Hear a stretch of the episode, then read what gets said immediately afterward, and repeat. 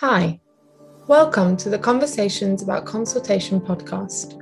I'm Jessica Rowley, and you're here listening to some of the conversations that myself and my co hosts, Dr. Emma Kennedy and Emily Crosby, have had with guests from across the world about consultation in psychology.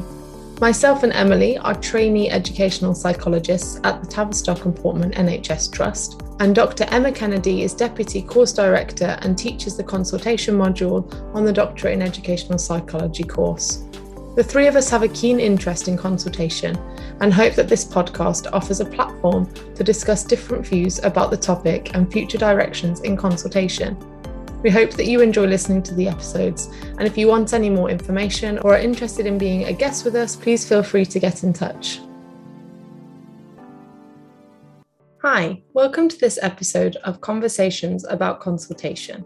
Today we are speaking with Professor Aaron Fisher, who is a licensed psychologist and board certified behaviour analyst. He's also D. Endow Professor of School Psychology and Adjunct Assistant Professor of Psychiatry at the University of Utah. He is also director of the Huntsman Mental Health Institute Home Program Interdisciplinary Pediatric Feeding Disorders Clinic there too. He has worked with children and young people with social, emotional, and mental health difficulties and their families for over 15 years now, and his research interests lie primarily at the intersection of technology, behaviour, and mental health, particularly in telehealth and teleconsultation, and offering support in this way in psychology. Sadly, and super ironically, we had many technical issues throughout this episode. And so there is a section where the sound will cut out and pause. Um, the conversation following that does not flow on, so apologies for this, but we really don't think that it's taken away from the richness of this conversation with Aaron. Um, we were really honoured to discuss this topic with him, and we hope you also enjoy the conversation. So, thank you so much, Aaron, for joining us. We really appreciate you coming on to talk to us more about your research and experience. Absolutely. It's my pleasure. Thanks for having me on today. Oh, it's so great that you're here, Aaron, and I'm really excited for our conversation today. I think it's going to be great. Um, I guess it would be really nice just to start with whether you could tell us a bit about yourself and your journey to becoming a school psychologist, how that's been for you. Absolutely. So I got my start working with individuals um, with autism spectrum disorder when I was like 17 years old, and um, I was working at a summer camp um, that included children with disabilities in their curriculum. And so that really piqued my interest in being able to, to do more human service supports and helping children. Um, I went to undergraduate studies at the University of Miami, which is in um, Southern Florida. And while I was there, I was really able to get involved more with the autism community and learn about behavior analysis and psychology and think about what I could do, particularly as an interventionist. And what I found is I really had a passion for helping parents um, and helping educators. And although I really appreciated the direct service work, um, I saw the impact of being able to help others who then help our clients. And so I went to graduate school at Louisiana State University. And while I was there, I had the privilege of working with some great folks in consultation and really learned um, about the value of the work on like a really practical level. Um, and then, of course, with any doctorate, you learn a lot about the field and you really dig in. And something that I experienced was there was lack of access to a lot of these services, particularly when you leave metropolitan areas.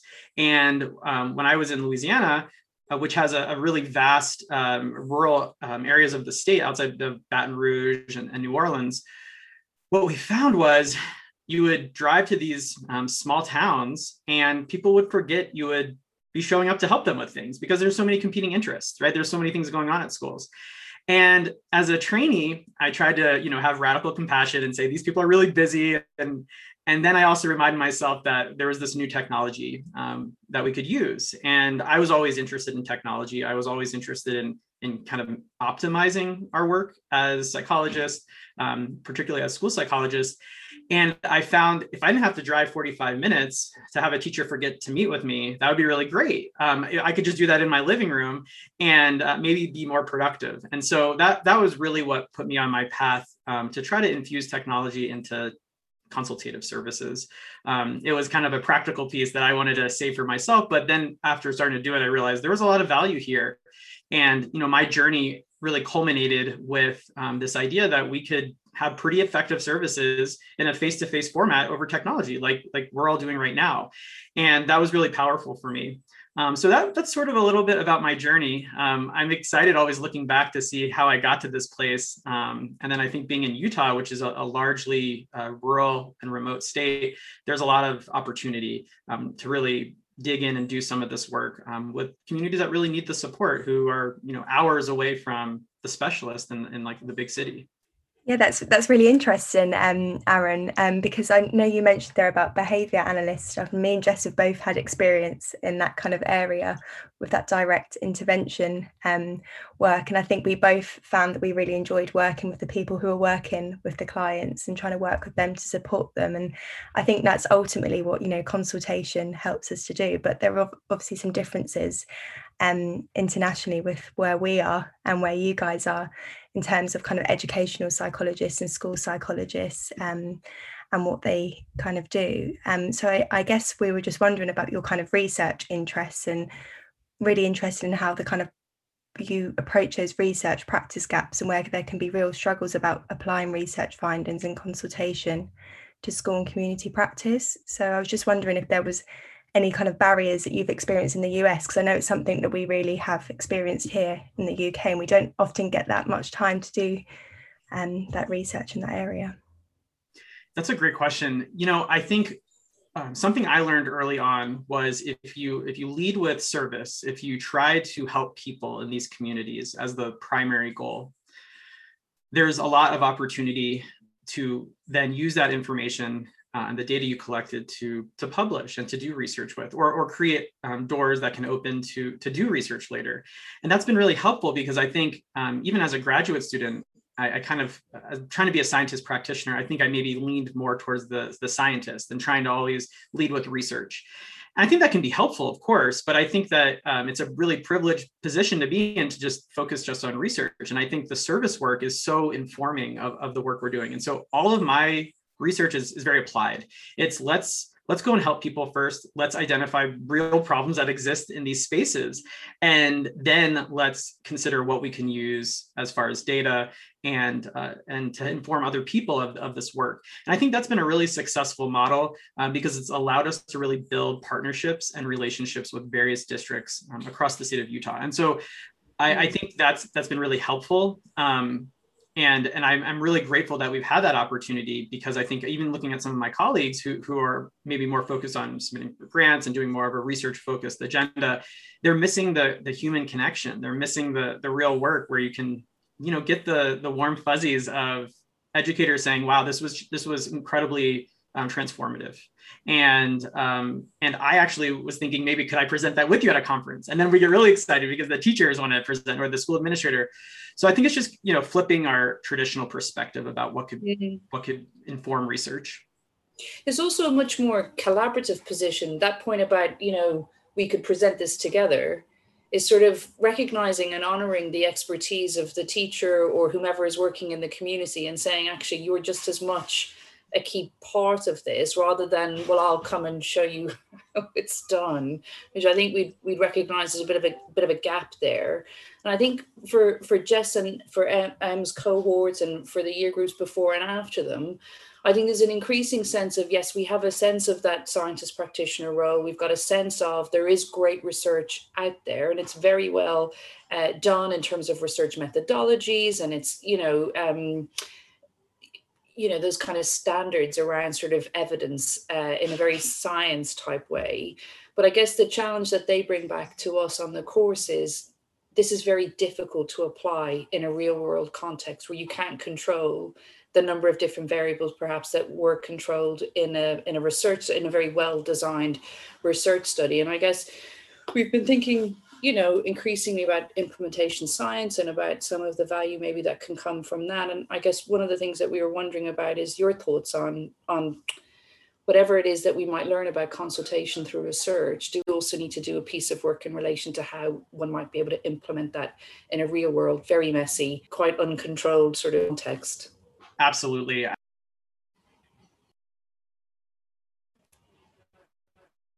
Journal schools education psycho- psychological consultation in 2018. So it's obviously way before the rest of us started to get interested, but at least us getting interested in it here. You've obviously been doing this work for ages.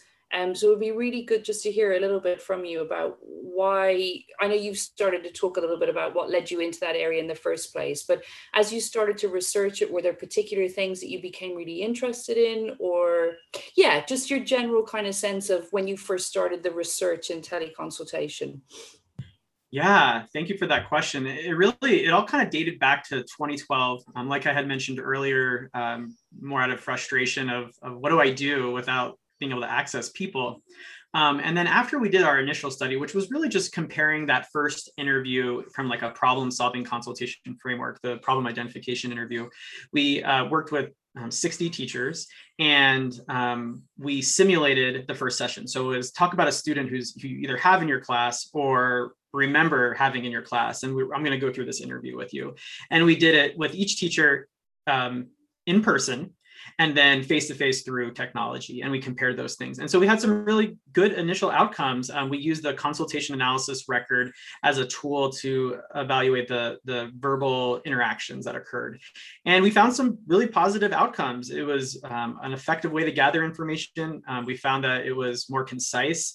Um, and so there were some real strengths to being able to, to do this model. And so once we had that initial kind of uh, inclination this might work, we really hopped in.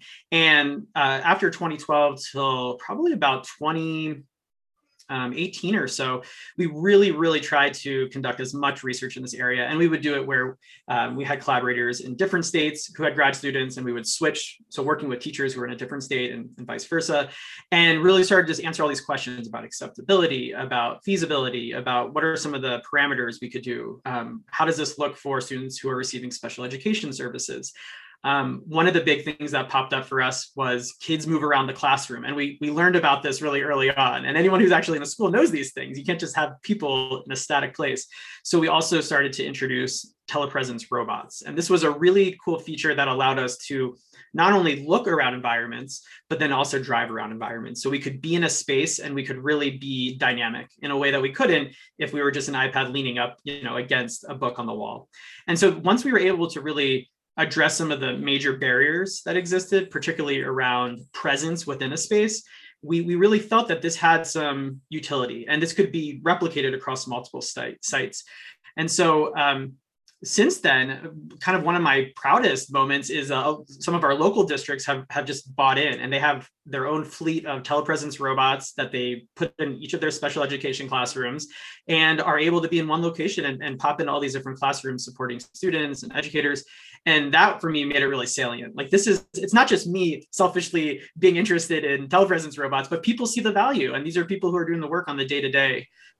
So it was a really fun journey. Um, before the pandemic, I sort of gave up on the idea that this would happen anytime soon, that people would actually use um, teleconsultation. It just, it was, it seemed aspirational for a lot of people because they weren't actually doing it. And then the pandemic hit, and um, I really ate my my words for thinking that this would be the end of telehealth and teleconsultation, and, and the interest just really improved and increased. And it was just amazing to see so many people having to use this this technology now. And so i was it was so serendipitous but i was so grateful that we had studied this work for eight years prior to the pandemic and we could sort of hit the ground running.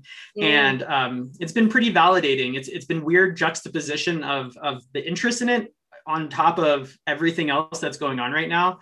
But i'm just i'm just glad that we had this research out there for people so that they could you know pick up the pace and and, and really be effective. Yeah yeah. It's i mean there's just, uh, so much in what you've just said uh, one thing that really struck me is the use of language face to face through technology. Because i think the language of you know it's remote consultation for example that can be a phrase that people use very often. There there is yeah it's i feel it's an important nuance that one is still face to face via a platform like this, for example, um, and not getting too much wedded to the idea that of distance, because you are still trying to make connections and, and be in person in some sort of way with with another person, I guess, was one thing. But the other thing I was really, it's just with the robots, how did the children react or respond to robots in their classrooms or yeah it would be really interesting to hear a little bit about how how the children themselves interacted with them Yes, absolutely. Well, that's that's been a fun part of figuring out all of this. Um, as you can imagine, when you put a robot that moves around to an environment in, in a classroom or a school setting, people people start to raise eyebrows. It's it's definitely different than the the day to day, and so you know we've had some really fun experiences where we're driving through the hallway and we're like swarmed by students and and i'm remote but i'm starting to feel like my personal space my virtual personal space is being taken over and I'm also getting scared because I have no arms on this robot, so I can't like keep keep people at bay. Um, so there's this, you know, there's a lot of excitement, a lot of teaching. So you know, the, the paraprofessional would run over and say, "Oh, give, give the robot some space, y'all." Um, so I, I, appreciated the interest that students had. Um, I think teachers were were definitely vocally apprehensive. The the initial response is, "This is weird," and I and I'm like, "Yeah, this is very weird." and then I always ask, and and let's experience it a little bit, and then let me know what you think. And then always coming back, they go, I thought this was weird in the beginning, but I really like it. I like how you can just be there, and when you're done, you drive back into the charger, and I don't have to talk to you or put it back or do anything like that. Um, and there's this the seamlessness of it. I think really helped. Um, for students, we also saw some reactivity. If you put like a new device, um, particularly a tablet, in a classroom, they've associated tablet means games tablet means something fun. And so initially they would go up and touch it a lot and try to interact. Um, we would do the guided access mode which is a setting you can put in, in, a tablet or an ipad. And essentially it locks you into whatever application you're on. So they would push buttons and try to interact with it but it didn't give them high fives. It didn't give them any you know rewards or candy or or any like special privileges they couldn't play games on it. So the value just goes away. And so we have about like a two week habituation period where we just put the technology out in these spaces and let people interact with them and let them feel uncomfortable, let them feel um, a little bit off put by it, but to experience it and, and get that exposure. Because, uh, you know, at least with some of our early um, teleconsultation research, we found that people thought the work is acceptable, but once they experienced it, their acceptability increased. And that was really important to me because I think, you know, there's people who are reluctant with technology and I always see it as a skill deficit. Let's just keep training and get people comfortable with it, get them fluent and proficient, and and the the buy-in really increased. And and I think that we saw that um, not only with students, um, but the educators we worked with as well. Okay, so are we right in thinking then that you had both teleconsultation in the sense of where we are now, like using an online video conferencing program where you were able to kind of do, like you mentioned, the problem identification stage of a consultation with a teacher or a school professional. And you also had this opportunity to actually get into a classroom and see what it was like in the learning environment for a particular child or group of children, that you had both Exactly. We have both. And, and I think that's an important piece with this um, static face to face, like setting up a desktop computer, an iPad. Uh, those are really effective conversations when you're working directly with the parent, when you're working directly with uh, an educator. Um, you know, they're not moving around, hopefully, right? They're just like sitting in their space. And so that that part I think makes it really accessible. I think it's when we move into the dynamic things that happen within a classroom and you're trying to do um, performance feedback or you're trying to observe a, a paraprofessional or someone working with the student, that's when you need to have that dynamic flexibility. And so we learned that we always will send a telepresence robot to augment the, the static device that we may have. Um, and we may not use it all the time, but we have that option. And it's a lot easier than when when the need comes up and you're like, I have to send you this device. It'll be there at the end of the week. We may have missed some of the really important information we could have gathered. It's a huge amount of data to gather because the richness of just even doing a classroom observation, but you know the idea that you could actually record many more aspects of, of interaction that have been going on or, or different spaces with different people that's never something necessarily that we're able to do particularly for say secondary aged pupils who will have a number of different teachers they may be in different interventions they may be meeting with different people. Um you this scale of data that you potentially can gather can be really quite quite a it, it, can be it can be a lot of data and i think that's been something we tried to balance. Um, as we've gotten started with this um, we know that there's privacy issues. We know there's security issues with data in general. And so we we tend to not record our sessions. It's it's live observation and it's it's done that way so that we can have no permanent product of of the observation. However there are times when we're coaching folks or we need to provide more asynchronous um, performance feedback, then we will go through the, the appropriate consent process to make sure that um, the individual's family consents to it, um, that the educators who are on screen, everyone is aware that this is happening and that we're safely securing those in a HIPAA FERPA compliant. Um, those are like the, the US um, privacy standards.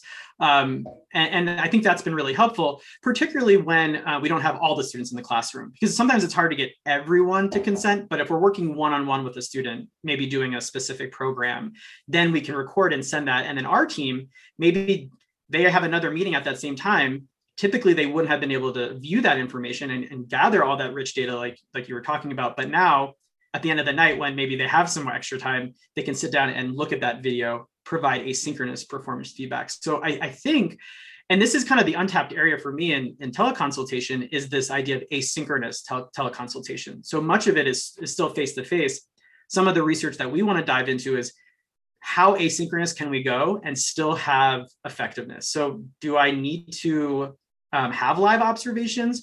Do I need to have live meetings with a teacher maybe after the first one? Or can I go on Flipgrid, which is um, an educational application, and record a asynchronous video that the teacher then watches? And then the teacher records the response, and we sort of have this asynchronous dialogue. Um, you know, the jury's out. I don't know yet, but those are some areas that I think could be really fruitful um, as long as we have data security. I think that's really interesting hearing, like, I don't know, for me, very new things. um, and I imagine possibly every educational psychologist in the UK, this generally would be quite new information. I at least haven't heard of anything like this in the UK. Um, it's making me think a little bit, even just throughout COVID and having to switch to online form of service delivery for consultation, there's, I guess, been a little bit of resistance to doing that. I know lots of EPs I've heard, you know, can't wait to get back into schools, can't wait to like be face to face in person with, yeah, consultees or with children or and young people.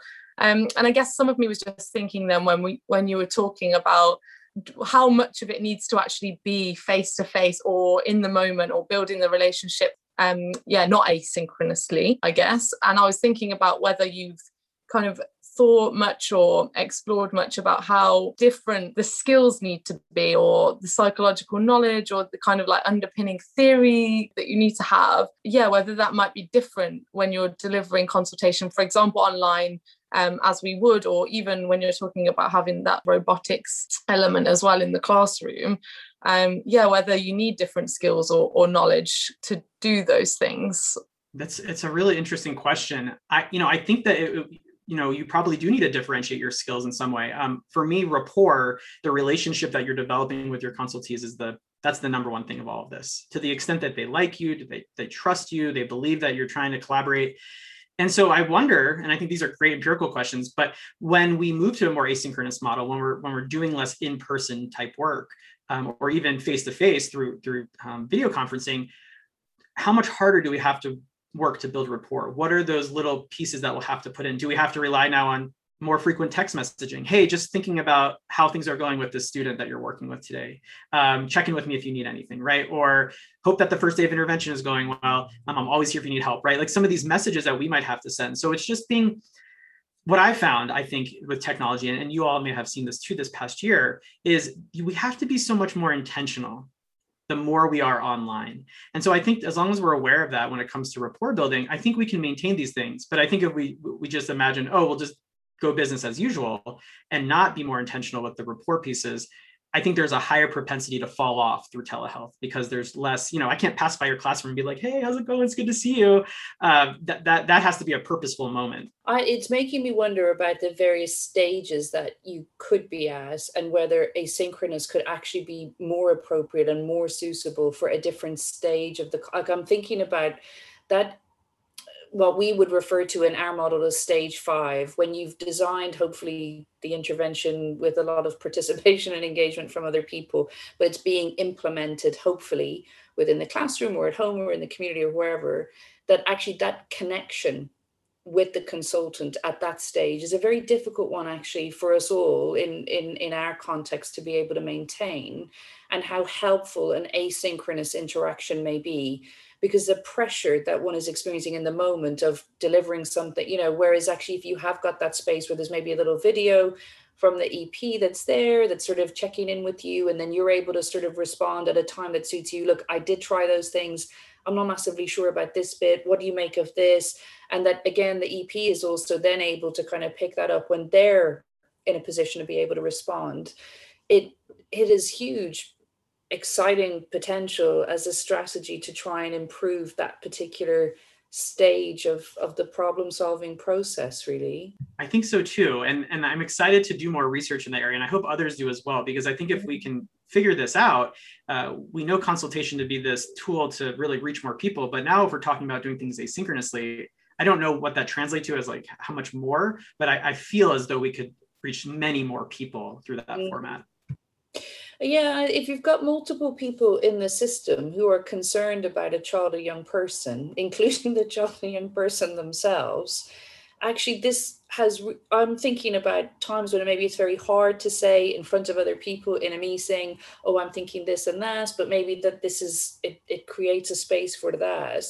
But i'm also thinking about the pressure one can experience in the moment and being asked like how's it going? And you're kind of i can't even get my head together about what i would like to be able to say or think about. And the appreciation i think some students have had is not about you know consultees necessarily but students who said actually asynchronous learning provides me the opportunity to take in and digest what I'm actually even thinking and feeling at that. And then later on, I'm able to maybe make a post or make a video or do whatever I want to do. But I don't experience that in the moment of actually, I need more reflection time. I need more space to be able just to process it at all. And what you're saying, I hadn't thought about actually its application, the consultation, but absolutely, there there could be huge value in in that space for processing um, rather than being expected to be delivering right there and then in the moment of, of, of having the consultation with, with the psychologist. Right. And, and I mean, I think conviction is great, but you know, I also think there's real value in being able to be thoughtful and take your time. And I think there's a lot of pressure in these moments uh, for educators to, to be right or p- be perceived in this way.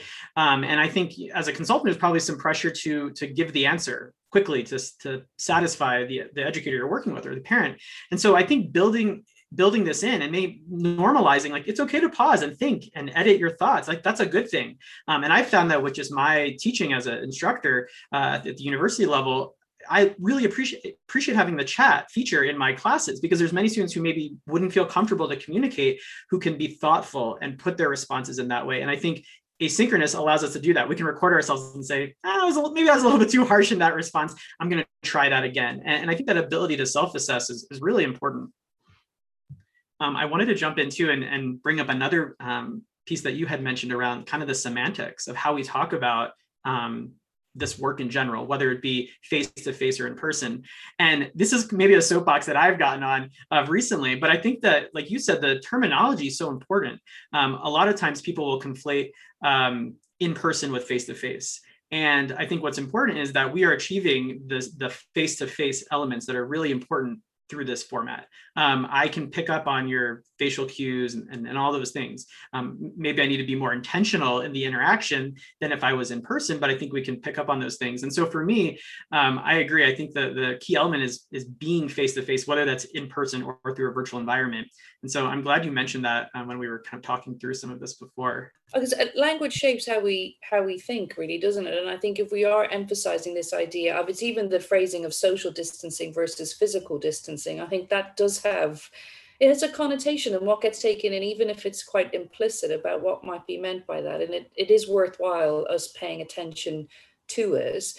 I guess one of the things that we we had been thinking about, and Jess and I, before we met with you, Aaron, was about um, you know issues of inequity um, in in the UK, um, in education, and in a in a range of different areas. Um, and we've had a, a you know data that comes out almost daily or weekly that highlights the massive disparities that either COVID is highlighting in a different kind of way or they were already there um, and they're just getting worse actually in some respects.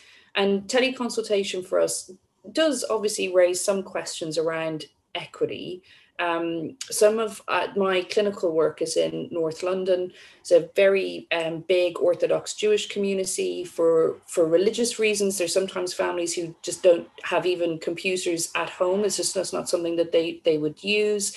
Um, there are issues for people in terms of paying for you know, there may be a computer or a laptop at home or a tablet, but it's maybe having to be shared between multiple people because you've got numerous children at home.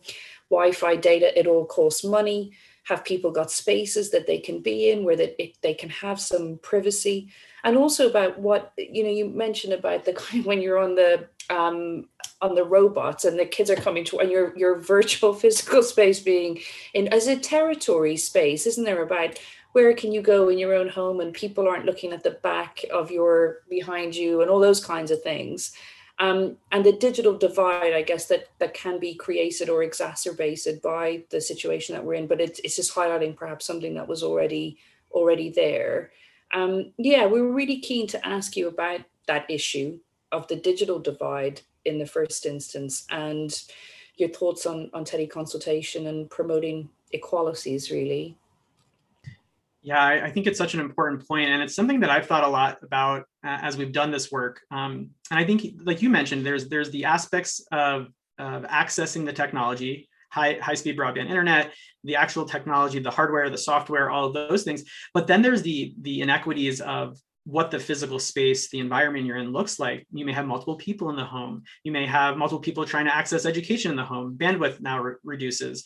Um, you may have uh, some type of limited bandwidth. Um, and so all these things add up and, they, and I think they, they interact with each other. And I think it becomes really challenging um, and something that we've been really, really considered about. Um, I, I, think the schools, school districts here locally um, and across the United States have really tried during the pandemic to, to make technology access, uh, at least getting the hardware, software, and internet a priority but that's not enough, right? Just because you give all the devices and do all that, um, there's still um, accessibility of people to help facilitate learning um, and, and to help to make those things happen. And I think we haven't really figured those things out. Um, I, I, definitely know that there's districts, all of our districts have students who, who are still not logging on, who, who may have chose to be remote and are really having issues.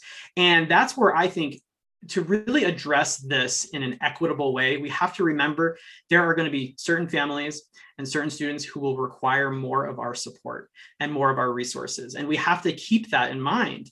Um, and so, for example, we, we've worked with a, a, virtual charter school, a public charter school here in Utah, to help support families who are facilitating online education. So the students are at home and their parents are sort of the, the teachers, um, or they at least help facilitate that.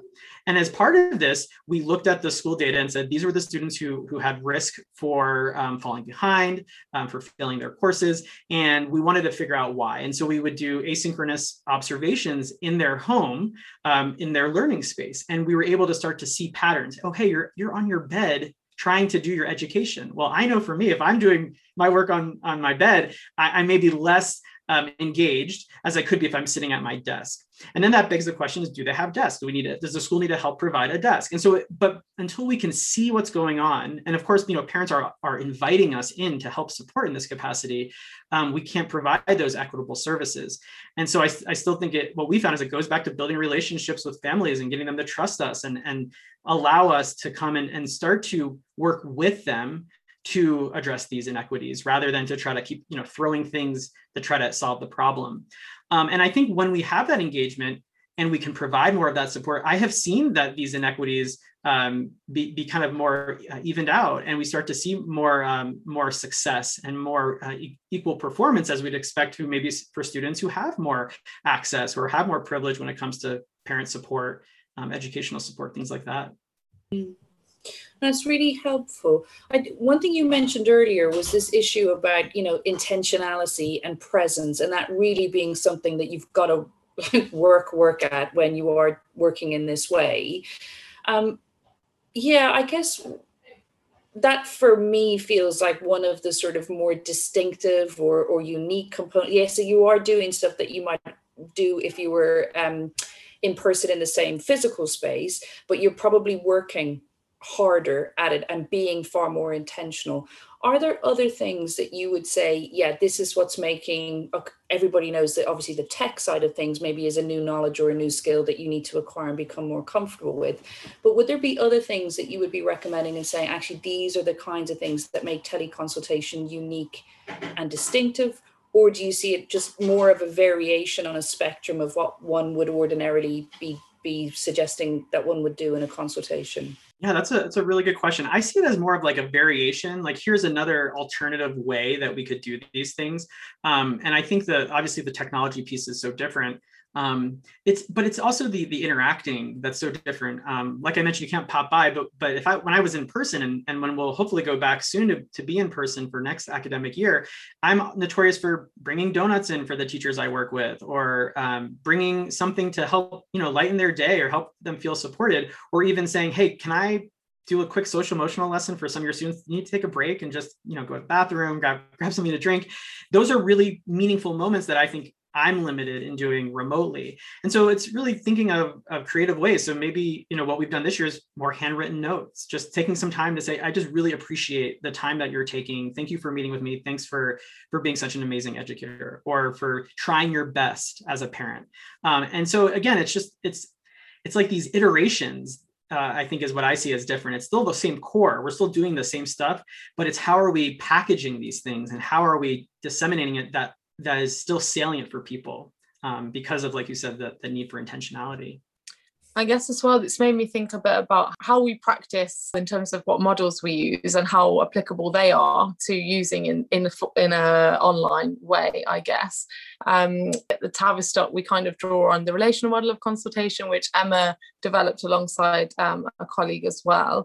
And I think that with that model, we're drawing on psychodynamic theory and we're thinking about you know things like projection or countertransference and what's going on there um, in terms of the, the relating and, and within the relationship.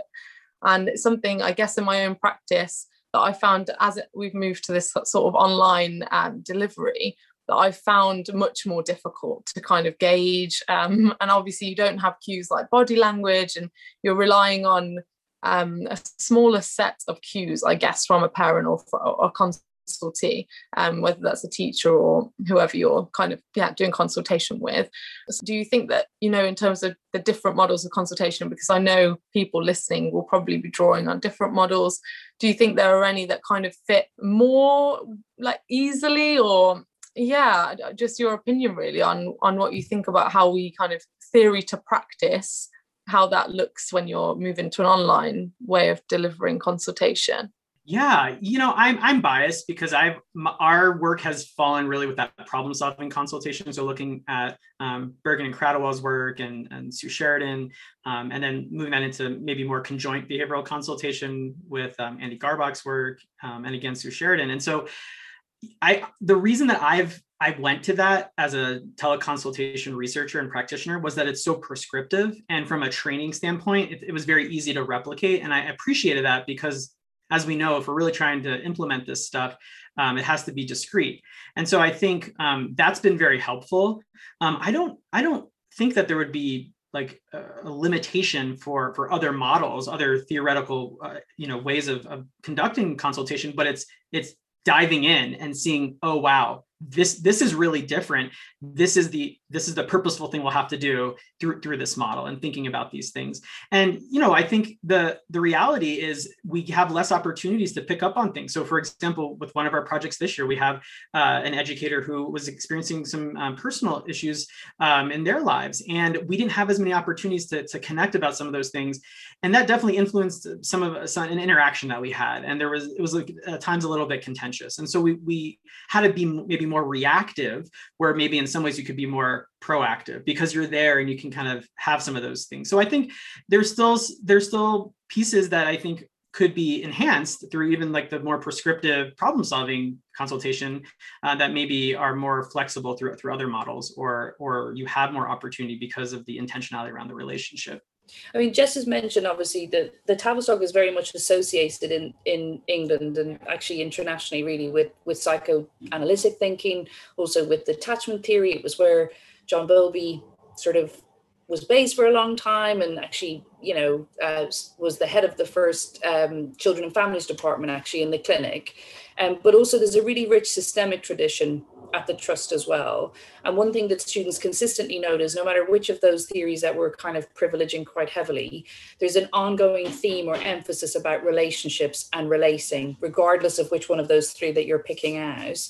Um, and I guess we're really interested in your early experiences, perhaps prior to the sort of move into to sort of seeing the benefits of teleconsultation as well, so the both and um, of consultation relationships and how did that go in those initial stages? I know you mentioned really interestingly that sometimes you might arrive and teachers felt either not ready or not available to meet with you.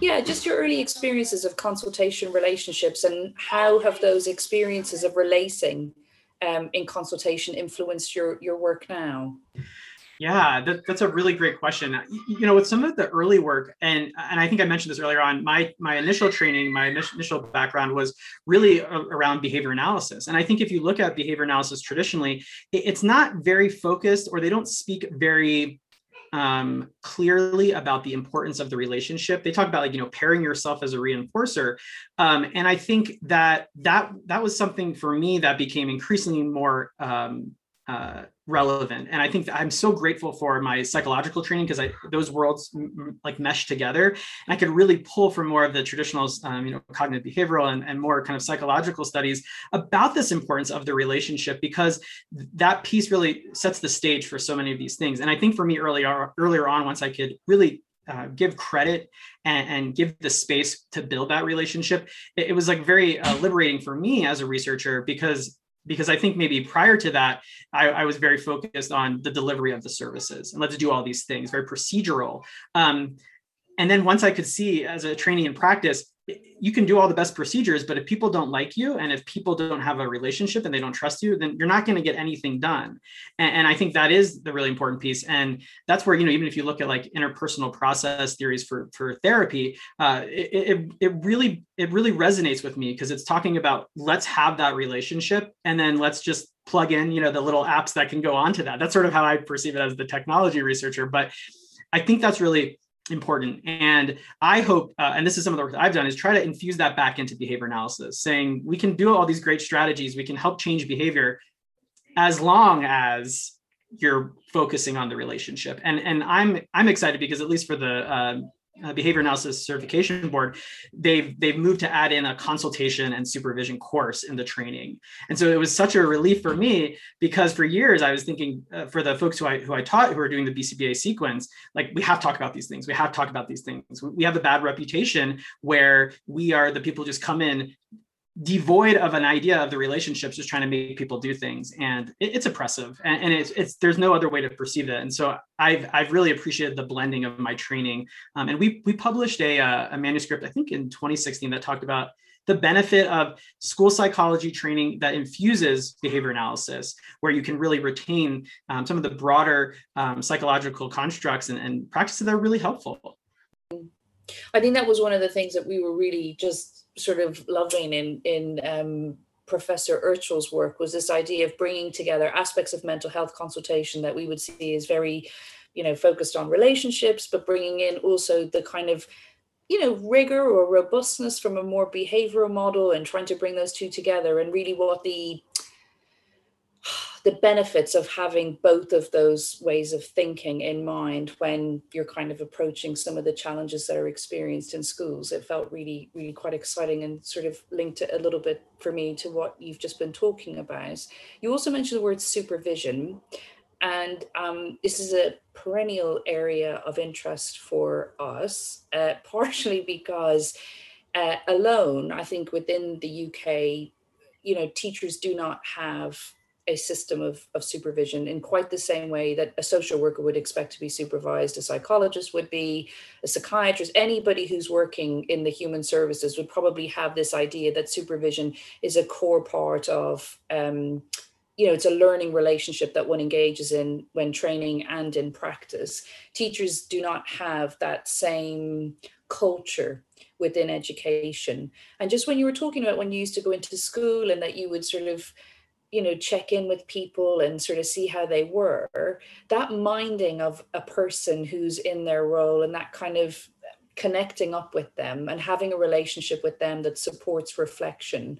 I'm wondering about the link you may see between good supervision in schools and good supervision for school psychologists and how that then also links to, to consultation you know, I see those as, as like complementary activities. And, and I teach a consultation supervision class um, this semester. And uh, that's what we talk about a lot is, is essentially it's, it's a variation of the same thing.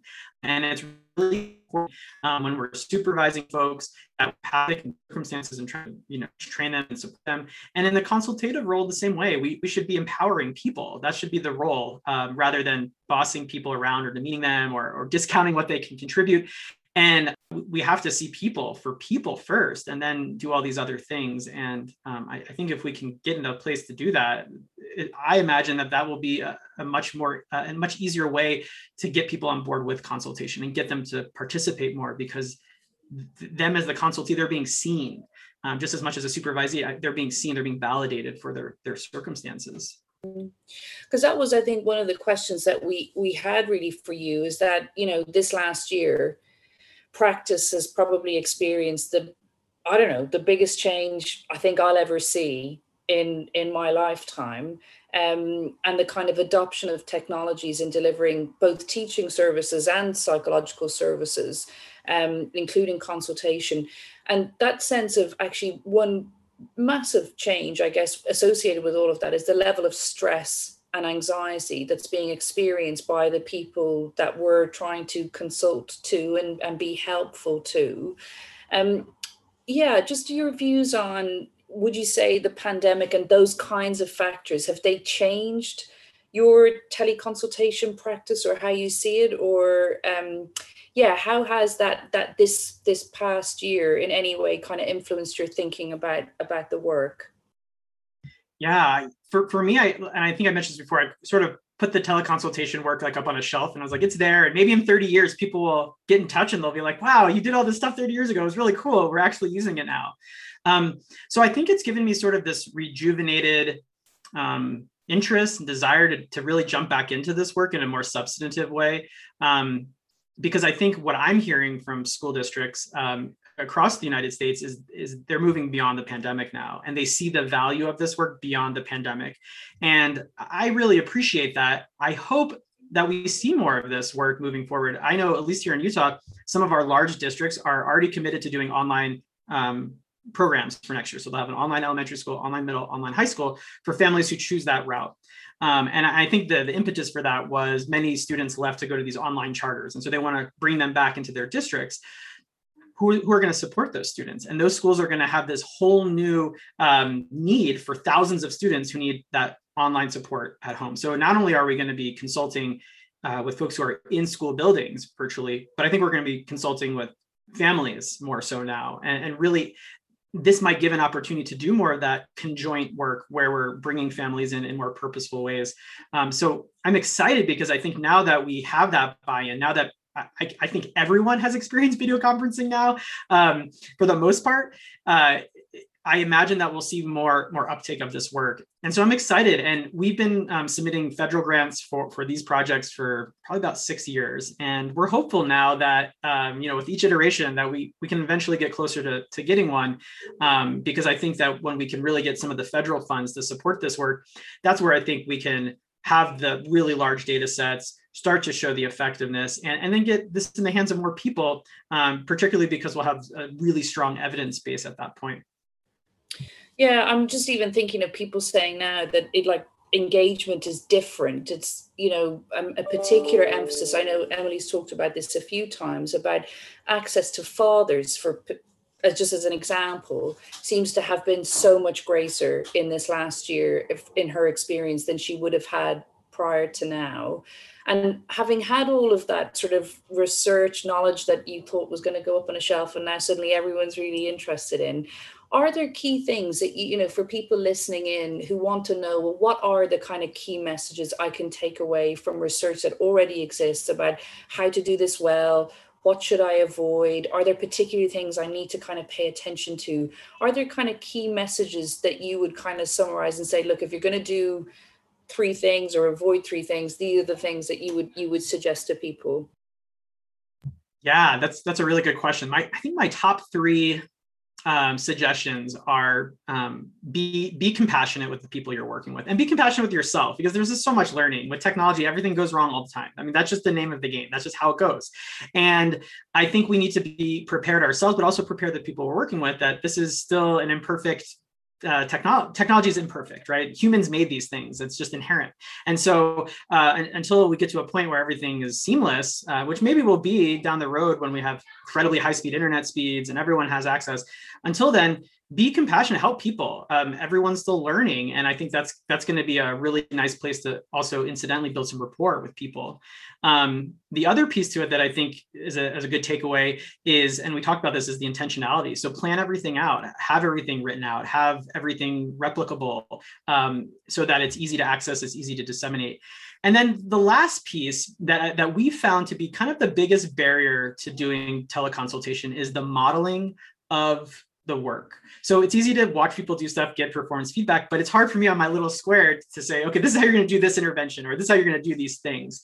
And so we've moved to more um, like video based models where we use um, uh, commercially available um, um, animation software to create little one minute video clips that will teach certain skills. And that's been really helpful because it allows us to say, oh, hey, here's this, this thing that we want you to do. We're going to send you a YouTube uh, link to it. Check it out and let us know if you have questions. And then that allows us we don't have to have people to record you know real people. We just have to record our voices as the voiceover and and we can start doing some of the modeling that we found to be a real challenge before. So i think those three things would at least get you on an even playing field with what you might do in person as a consultant um, and and probably yield some of the best results you're making me think actually one of the things that the the students and and in practice that has often come up has been particularly challenging is proper engagement in the sort of bit that we would i don't know what way you would call it there but the formulation bit. So when you have kind of work together with the system to try and work out well what is the sort of problem that we're all trying to solve here? And you've done a little bit of analysis.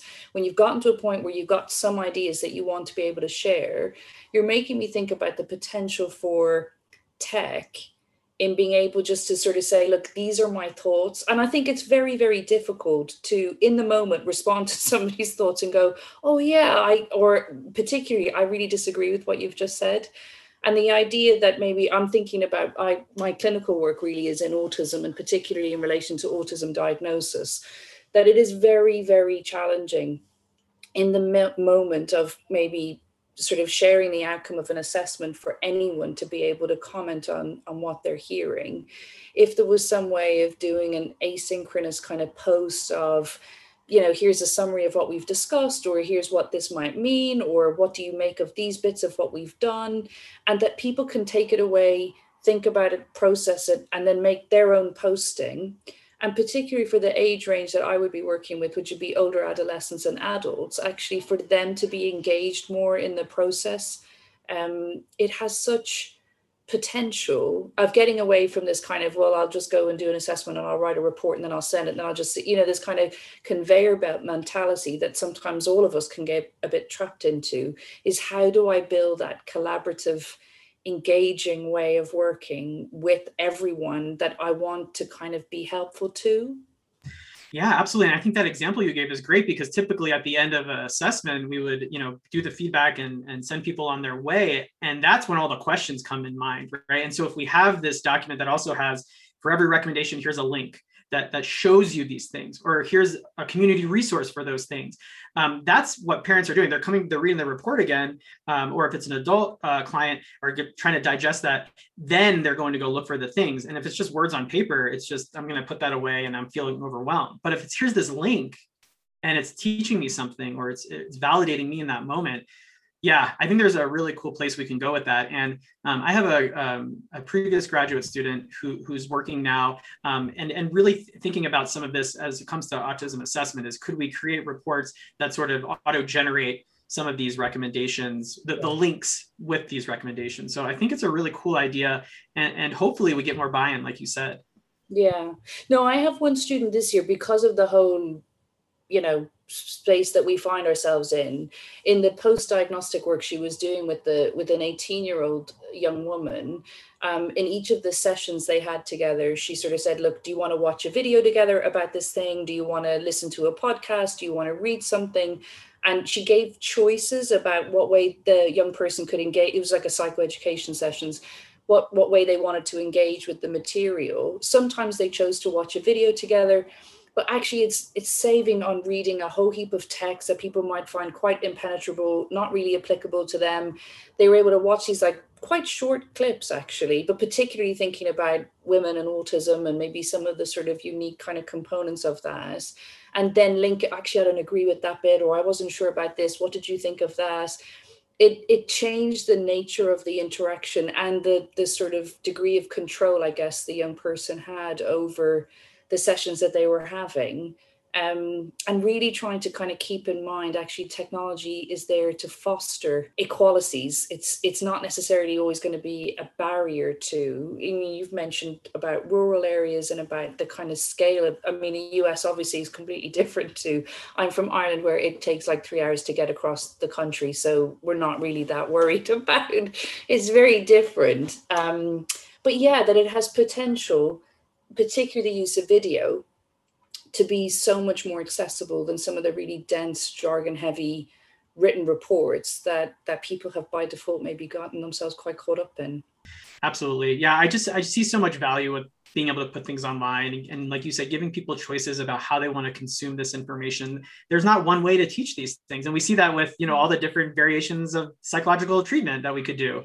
And i think it's just figuring out uh, the presentation that that maybe of interest to folks and then letting them choose. And we know choice itself functions as a reinforcer. People like that. It feels good to be able to say, I'm going to go to the ice cream shop and there's, you know, 50 flavors I can pick from. Um, I think I think those things have a lot of value and, and we should really consider that um, in the work we do.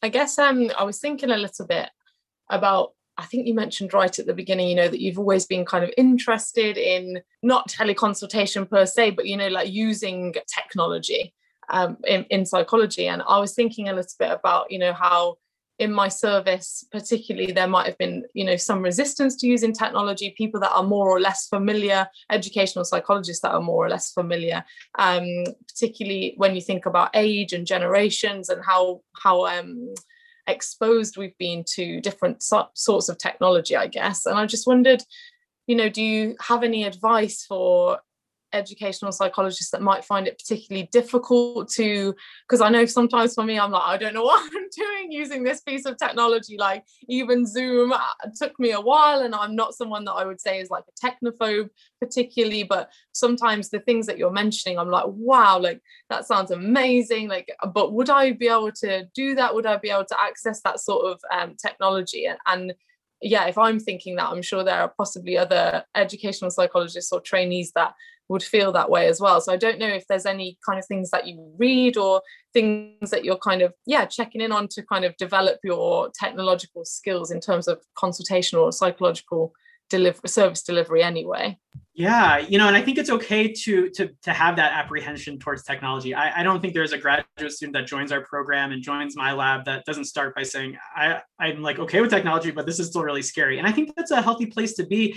Uh, there's like some protective anxiety around some of that, where maybe it drives us to learn a little bit more. Um, but I'm still learning with technology. And, and for me, like you said, it's just about educating myself. Um, I'm really interested in video games. I always have been. Um, and so I still play video games. I have collaborators and we do projects projects um, here on campus with the Engineering, Arts, and Entertainment, which is our, our games program. They do uh, virtual games as well as other um, more serious games. And so it's been it's been really nice to see those applications and to continue to learn and um, just to be open and, and to give yourself grace with like, I don't know that, but I'm going to go on Google and I'm going to search for all these things that I don't know about. Um, sometimes I'll try to check out um, the technology conferences. So the American Psychological Association has the Technology, Mind, and Society conference, which I think is maybe in its second or third year, um, and I think it's virtual coming up this fall. I, I, would highly recommend it. It's it's all technology infused services, everything from um, consultative work to direct service work, and it's just been inspiring. I mean, to go and see people who one of my favorite ones. We had our one of our feeding um, teleconsultation um, studies uh, highlighted in a panel or in a workshop and some of the other folks who were there with us were doing this really cool simulation work where they were bringing families in and having them go through this virtual buffet. And they were like, pick, pick whatever food you would feed for your kid. And it was around reducing obesity. And, and it was just super cool to learn about these applications. And then from that i'm seeing this is how image imaging software works this is how they have all these camera arrays set up where they can make food look like real food in a virtual space. And these things are always blowing my mind. I just i like geek out on it. And so for me i just think it's finding that passion to learn and not be discouraged about the the the frustration that might might come with it or um, some of the sort of um, difficulty that you might have.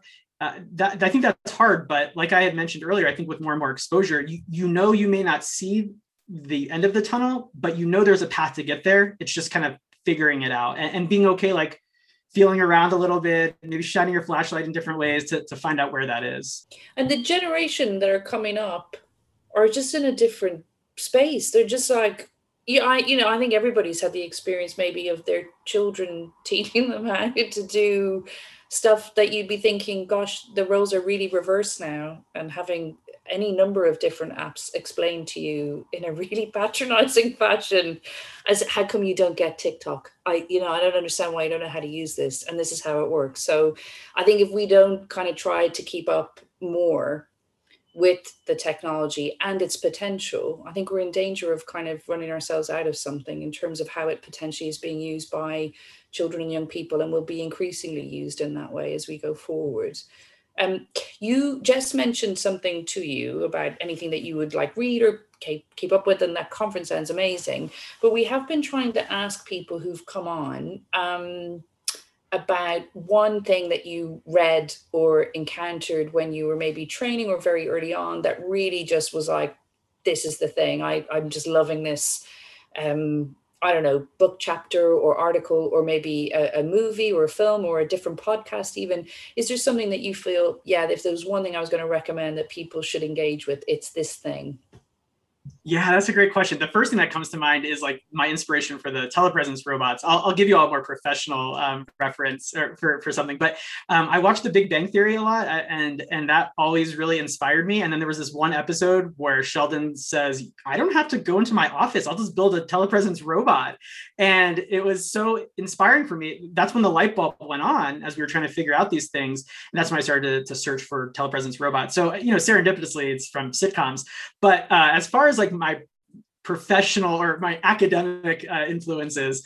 Um, there's the uh, Erchul and Sheridan uh, Handbook in Research and School Consultation, and um, they have a 2014 version. I think it's the second edition, but when I was in graduate school, it was still the first edition. And I remember reading that one cover to cover and just being so inspired by what work had been done, but seeing this glaring hole in technology. And and as I talked to my mentors, uh, Frank Gresham and Bill Erchul and other folks, it was very clear that this was a space that, that not many people had, had thought about. And, and seeing that glaring hole in context with all this fantastic work that had been done up to that point, it, it just seemed like a logical extension. And so for folks who haven't read that text, uh, the 2014 um, second edition is, is really great. And I think they do a really nice job of surveying really all the facets um, of, of relevant consultation given how much you yourself have written, uh, would you mind us asking if there was one thing of yours that you would really encourage people to read, or does that feel a bit cringy to ask you? I'm not sure, but yeah, you know, if there was something you're going to go, yeah, this is the thing that really kind of encapsulates some of my core messages that I want people to kind of know about. Is there is there something that you would pick out? Yeah, and I appreciate that question. I think that um, you know we've been really proud of the work we've been able to do with collaboration with so many great students and colleagues. And I think for me, what really culminates up to this point, the work we've done is our our edited text that we came out with in 2019, um, which was on um, uh, technology supports for supervision, consultation, and training. And I really appreciate that one. Um, and I and I think the first chapter is still free through Routledge. So if folks are interested who are listening, I know the first chapter is on teleconsultation, so it's a really uh, appropriate one. Um, I, I, think that that text does a nice survey of all the, the areas and a lot of what we've talked about today, um, but gives some really tangible steps for people to do. So when we're thinking about things like supervision, we talk about what are the technical pieces you need to think about and then what are the more applied pieces you need to think about? When you're thinking about coaching uh, through a teleconsultative framework so really you know helping people do the work we break it down from chapters like bug in ear coaching. So really diving deep into some of these more um, nuanced ways of doing it. So if there was one text uh, to pick it's that one. And um, my co-editors ty collins um, evan dart and keith radley we had a really fun time editing that book and we, we had some amazing contributors. So I, I would encourage your listeners and you all if you're interested to, to check that one out Thank you, Aaron. It's been so good to speak to you today.